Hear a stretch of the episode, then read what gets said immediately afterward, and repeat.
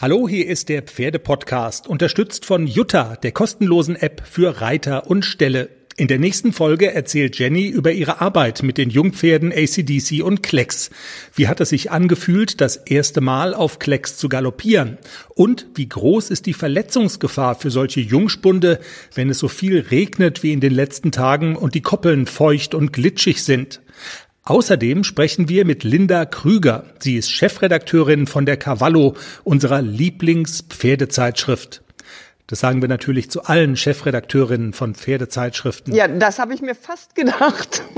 Jedenfalls, die Cavallo hat in ihrer aktuellen Ausgabe Satteldecken getestet. Aufwendig im Labor und, das ist schon wichtig, dass bei einer Satteldecke alles passt.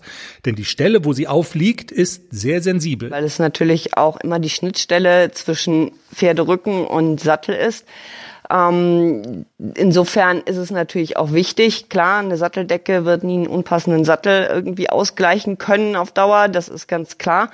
Aber es ist natürlich schon so, dass das, was halt auch direkt im Hautkontakt vom Pferd ist und natürlich auch, ähm, wie gesagt, direkt unter dem Sattel ist, wo der Reiter drauf sitzt, natürlich klar. Was bei dem Test rausgekommen ist, hört ihr in der nächsten Folge. Und wo wir schon bei Problemzonen sind, Viele Reiterinnen haben nach einer Geburt oder einer Operation Probleme mit dem Beckenboden und das hat fatale Folgen, sagt Dr. Silvia Zeyer. Das sind Sitzprobleme jeglicher Art. Das kann sein, dass das Sitzprobleme sind, die sich dadurch äußern, dass man auf einer Hand nicht mehr angaloppieren kann, dass die Hände unruhig sind, dass man nicht zum Aussitzen kommt, dass man große Schwierigkeiten hat, sich auszubalancieren, dass man Probleme mit den Paraden hat dass man Probleme hat, das Pferd zurückzuführen mit dem Gewicht. Und das hängt alles damit zusammen, dass wenn der Beckenboden schwach ist, dass die Rumpfkontrolle nicht so gegeben ist, wie man sich das zum dressurmäßigen Reiten wünscht und wie man das dazu auch braucht. Was man dagegen machen kann, das verrät Silvia Zeyer in der nächsten Folge des Pferdepodcasts. Das ist der Hafer- und Bananenblues.